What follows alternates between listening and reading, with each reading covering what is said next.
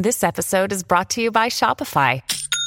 Forget the frustration of picking commerce platforms when you switch your business to Shopify, the global commerce platform that supercharges your selling wherever you sell. With Shopify, you'll harness the same intuitive features, trusted apps, and powerful analytics used by the world's leading brands. Sign up today for your $1 per month trial period at shopify.com slash tech, all lowercase. That's shopify.com slash tech.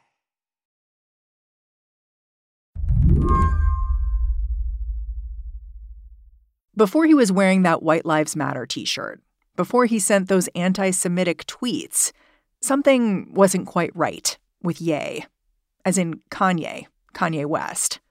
At least, that's what Slate's Nitish Pahwa started thinking about a month back. Oh, man. For Nitish, it was Ye blowing up a lucrative contract with The Gap that made him sit up and pay attention. They were supposed to have a collab with uh, his Yeezy brand, and then he was just like, "Nope, I'm out." Uh, just last month, and it was weird. Definitely, I mean, it was another sort of like impulsive Kanye move, so there's kind of that to it. But there was the fact that this was like a very serious and big contract with, you know, in a field Kanye loves, fashion brand he likes, and then he just completely let go of it. And then from there, you kind of had just this whole mess. From the outside, Ye's mess has looked like this. First, that trollish picture of himself with conservative activist Candace Owens in those White Lives Matter t shirts. What was the t shirt about? No one seemed to think to ask him, much less to listen to what he had to say. That stunt turned into an interview with Tucker Carlson. That's where Ye talked about abortion and his Christianity. I perform for an audience of one, and that's God. I'm starting, I'm starting to see why they want to make you be quiet. Um, then the posts on social media started up, targeting quote unquote Jews. That led to even more interviews. When I wore the White Lives Matter t shirt, the Jewish underground media mafia already started attacking me. They canceled my four SoFi Stadium shows. Speaking as someone who's long been, who was a, a long time Kanye fan and started to kind of drift away from that circa 2016, I like was just sad. It, it just felt like another new like nadir for Kanye in a way. And then he kind of out bottomed himself in the following weeks. When he faced pushback on his hateful rhetoric, Ye announced he was buying himself his own social media platform, agreeing to acquire Parler. That's an app that works a lot like Twitter, but has become a right wing haven.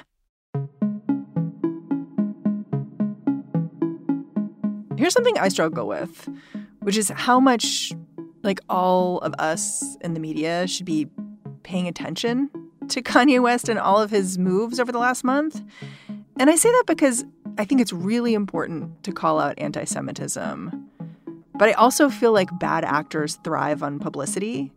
Like, I kind of wonder if we'd all agreed to ignore the White Lives Matter t shirt, how much of everything else would have even happened. I mean, my the thing with Kanye is he's always loved attention no matter what, right? Like um there's that old classic lyric of his, you know, every everybody got something to say about you, but at least y'all saying something. Like the worst thing is empty space. Yeah, it, it matters less what he's being talked about for than the fact that he is being talked about. Today on the show, Kanye West has always been good at grabbing the spotlight. This time, a right wing political machine is helping him keep it there. I'm Mary Harris. You're listening to What Next? Stick around.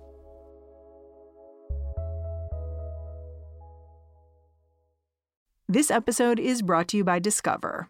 When it comes to your finances, Discover wants you to know they are the credit card that is always there for you. With 24 7 US based live customer service, everyone has the option to talk to a real person anytime, day or night. Yep, that means no more waiting for quote normal business hours just to get a hold of someone. We are talking real service from real people whenever you need it. Get the customer service you deserve with Discover. Limitations apply. See terms at discover.com slash credit card. What's up, sandwich heads? Today on Steve-O's Sandwich Reviews, we've got the tips and tricks to the best sandwich order. And it all starts with this little guy right here. Pepsi Zero Sugar. Partial to pastrami, craving a cubano. Yeah, sounds delicious, but boom! Add the crisp, refreshing taste of Pepsi Zero Sugar and cue the fireworks. Lunch, dinner, or late night, it'll be a sandwich worth celebrating. Trust me, your boy's eaten a lot of sandwiches in his day, and the one thing I can say with absolute fact every bite is better with Pepsi. Back in 2005, four days after Hurricane Katrina, that's when I first became aware of Kanye West as a political actor. NBC was holding a concert, a telethon, to raise money for the Red Cross. There's now over 25 feet of water where there was once city streets and thriving neighborhoods. And there was this incredibly awkward moment. Mike Myers and Kanye West were standing next to each other when all of a sudden Kanye went totally off script. I hate the way they portray us in the media. If you see a black family, it says they're looting. See a white family, it says they're looking for food. And you know. And it's very clear he's off script. Like Mike Myers is reading from the teleprompter as far as you can tell. But Kanye West is stream of consciousness. We, we already realize a lot of the people that could help are at war right now, fighting another way, and they, they, they've given them permission to go down and shoot us. Do you remember that moment, or have you watched it recently?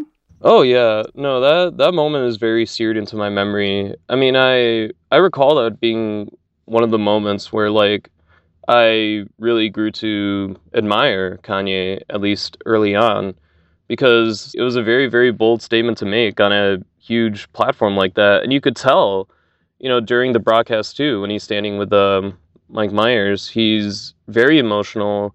He's very passionate about what he's saying. You know, he very very deeply believes what he's saying. Well, and eventually he just says George Bush doesn't care about black people. George W. Bush called it the all-time low of his presidency. Like clearly was impacted by it. No, totally. I think George Bush, for all his other myriad of flaws as a president, did not ever want to be seen as explicitly racist. But, you know, here he is. Here's what's happening with Katrina. Here's how um, black residents of New Orleans and the South are being treated. And now you have like this pretty established rapper at this point. For him to say that is just devastating, right? It's funny because this Hurricane Katrina moment, you mentioned how you saw it and you were looking at it like, yeah, right on. But looking back on it now and watching it in retrospect, I see it more as evidence of Ye's trollishness. Like it's off script, it's a total like jerking the camera towards yourself versus like what you're supposed to be doing in the moment. And it's interesting to just look at it again now, given everything I know about where he's landed politically.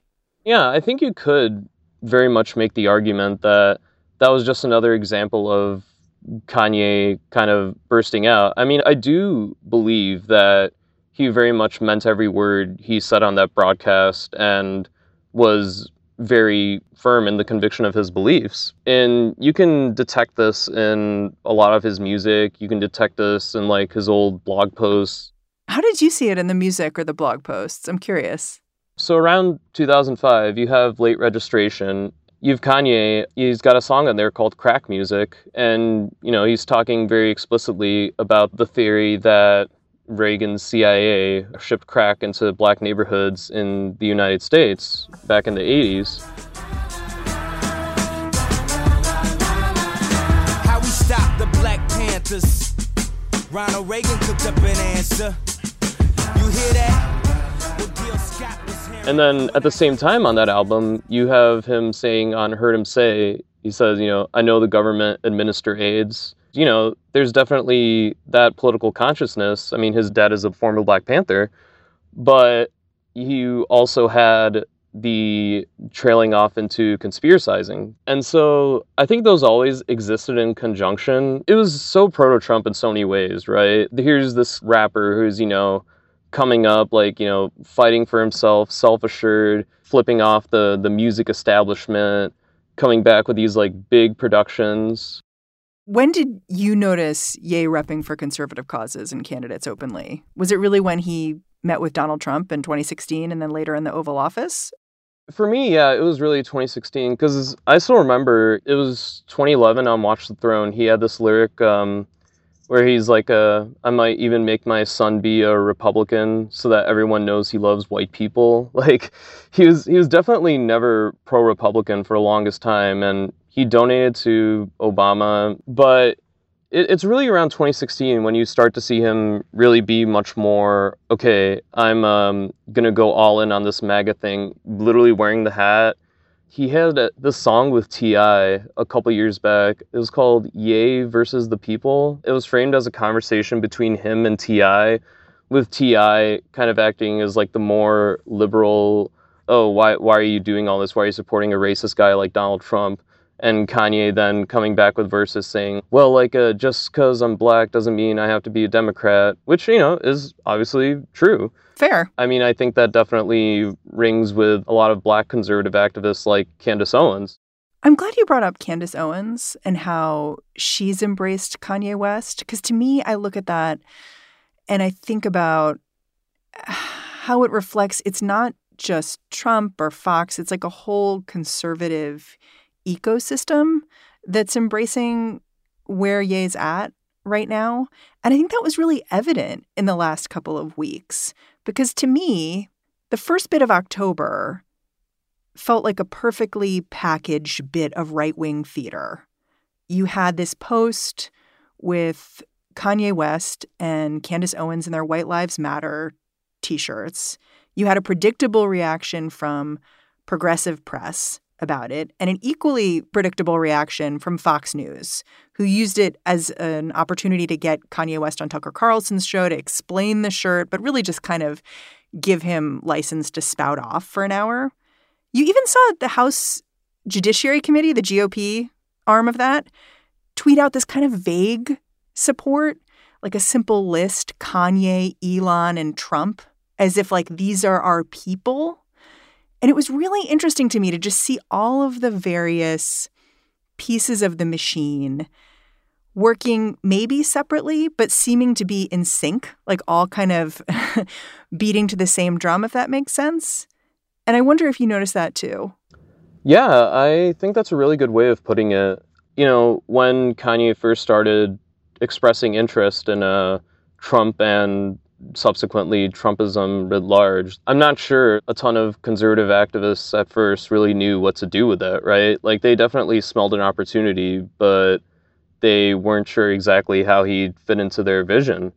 But Kanye just kind of ingratiated himself more into it automatically. Like he was the one who first tweeted, you know, I really like Candace Owens in 2018 and then Candace Owens saw that tweet and I was like, oh my God, like I'm so honored that Kanye would uh, shout me out like this. Like they sort of met cute on Twitter in 2018. Yeah, yeah, exactly. Because, yeah, Kanye just like tweeted, you know, I really like Candace Owens. He didn't even tag her or anything. Well, let me go back to this last couple of weeks because it felt to me like things were kind of clicking into place. Like you had the outrage machine going and then the anti Semitism hit, where all of a sudden you have Kanye West going on Instagram, posting what's allegedly an exchange between him and Diddy, talking about being controlled by the Jews. What happened next? So, yeah, there's the Instagram post regarding Diddy. Instagram locks him out from there. And then he takes that to Twitter. And then he tweets his extremely anti Semitic remarks there as well, playing into tropes about how Jewish people control the media, control the levers of information, and they're trying to silence and censor him for speaking the truth. And then he, of course, also got into I'm not being anti Semitic actually because black people are also Jews. It got really ugly. He got restricted on Twitter. And like from there, the Parler acquisition seemed almost inevitable because you've seen a lot in like the right wing media sphere over the past few years is that Parler has become a go to place for people who've been kicked off Twitter. And, and that's another thing that plays into this, right? Hostility toward big tech for what they perceive as censorship of conservative ideas and values. After the break, Kanye West is not the only right wing billionaire investing in social media, but he's the only one with a closet full of Grammys. Why this business acquisition matters.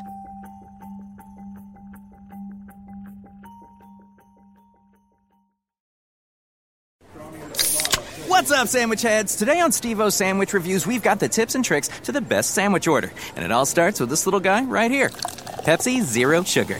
Partial to pastrami, craving a cubano. Yeah, sounds delicious, but boom! Add the crisp, refreshing taste of Pepsi Zero Sugar and cue the fireworks. Lunch, dinner, or late night, it'll be a sandwich worth celebrating. Trust me, your boy's eaten a lot of sandwiches in his day, and the one thing I can say with absolute fact every bite is better with Pepsi. You basically said that Kanye West investing in Parler, it was almost inevitable once he was beefing with Instagram and Twitter. I want to just talk out with you why you think this acquisition, theoretical acquisition by Ye, makes sense to you. Like can, can you just can you just piece out how you think this happened and how you think it makes sense? So the CEO of Parler's parent company which is called Parliament Technologies, is this guy named George Farmer, who also just happens to be Candace Owens' husband. So you see this like thread running through where Candace Owens is kind of by Kanye's side through a lot. Exactly, yeah. And she denied that she was serving any sort of advisory role for him. But I mean, I think the Parler ties kind of give away the game right there. Is Parler a successful platform? Not now. It was. It used to be. Like, it, it was definitely very much a popular platform for uh, Trump fans. And very famously, it became a source of documentation and revelations about what transpired at the um, Capitol on January 6th, because you had a lot of people just like talking straight up insurrection and trying to overthrow the government on Trump's behalf on Parler. Yeah, you couldn't get it on the App Store for a while, right? Yeah, it got banned from the App Store. Amazon Web Services was hosting it, and then they booted uh, Parler off. There, there was like a shuffle around of leadership. Parler has nowhere near as many users or followers as it used to. When you know when it got kicked off, a lot of places initially there were worries that it could never come back online again, and so you had a lot of people migrating to Truth Social, Trump's platform or places like Gab or Gettr or Rumble, any one of these like far right focused, almost safe space apps for um, basically very, very explicit racism and far right organizing. It's funny hearing you talk about all these right wing social media sites. I feel like we're going through another version of, of what we went through in the earlier aughts where it was a bunch of social media platforms and they were battling it out to see who would actually be the ones that stuck around. And, and the question is like between Parler and Gab and Truth Social, like which of these is the Facebook? Which of these is the Twitter? Which of these is, you know, the one that's going to be more like Bandcamp or SoundCloud, you know, which which what's going to fall off the radar and what's going to become essential for this group of right-wing people? Yeah, that's a really interesting question, and I'm glad you brought up um, the early Otsa parallel as well, because yeah, it's like the kind of the new digital version of a bunch of talk radio hosts like frothing at the mouth. The issue with a lot of these social networks, though, too, is that none of them really have like the built-in user base that Facebook and Twitter and Instagram have by now, right? Like those are like even though Twitter is obviously much less used than either Facebook or Instagram, it's still at least compared with these other networks still commands like a much larger like daily active user base. Just cuz they won the land grab. They were there first. Exactly. So they really want to replicate that sort of heft but I'm just not sure they're going to be able to. Well, and I think there's a question of does it matter? Because in an electorate like the one we have, where all of the political races are so tight, moving a very small segment of the electorate aggressively can have a big impact. And so, even if this is a limited platform, that may not matter. It may still have influence just because of how the systems are working at this point. And I think that's so important because when I look at the last few weeks of what happened with Kanye West, with the anti Semitism with Parler, I really do see this broader shift in the GOP. And I wonder if you see it too. Like, it was notable to me that after the anti Semitic tweets from Kanye, you saw Donald Trump get on his own platform, Truth Social, and talk about how the American Jews need to get their act together when it came to Israel. And to me, I was like, these two things happening at the same time. I just thought, you know, this party and its leadership are taking these baby steps towards very noxious things and toying with them and gradually getting looser around them.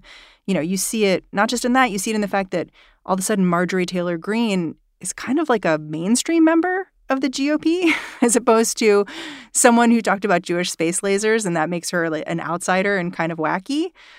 So that's what I took away from the last month, which is like this is emblematic of where this machine politics is headed. And it doesn't feel like there are a lot of people willing to tap the brakes here. It seems like the whole party's all in. Oh, yeah, no question. And I think What's also telling about the past few years is you have the money still pouring in.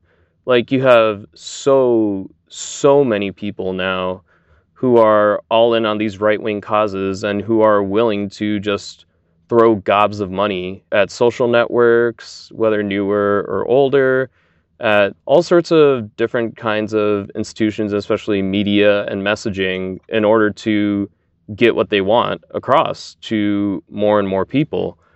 And you can see that now with Parler. It's just like, okay, you know, they're still getting money. They're still raising like millions and millions of dollars of investment. Like the money is there and the people willing to spend that money to really mainstream now these more, much more like really hateful rhetoric, this violent rhetoric. And, you know, whether they like personally support storming the Capitol or not, or you know, calling for violence against Jewish Americans or not. Like they're willing to back platforms that do do that and put their names on it. And now Kanye, whose net worth is nearly two billion, is now coming in to be like, okay, yeah, I'll buy this thing and I'll right the ship with my own following. Kanye got a lot of support from Republicans for his 2020 run and he wants to run again in 2024. You know, Parler could very much become a way by which he tries to sell himself as a candidate again. And from there, Republicans may be likely to support him again. And all it took was him spending a few million dollars on uh, this social network. Nitish, I'm so grateful for your time. Thanks for coming on the show.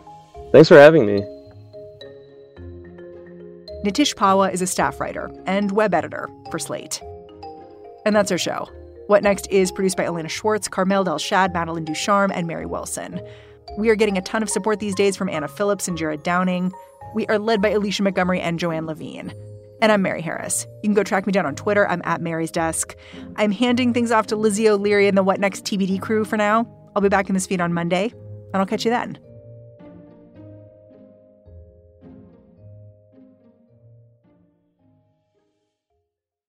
This is the story of the one. As head of maintenance at a concert hall, he knows the show must always go on. That's why he works behind the scenes, ensuring every light is working, the HVAC is humming, and his facility shines. With Grainger's supplies and solutions for every challenge he faces, plus 24 7 customer support, his venue never misses a beat.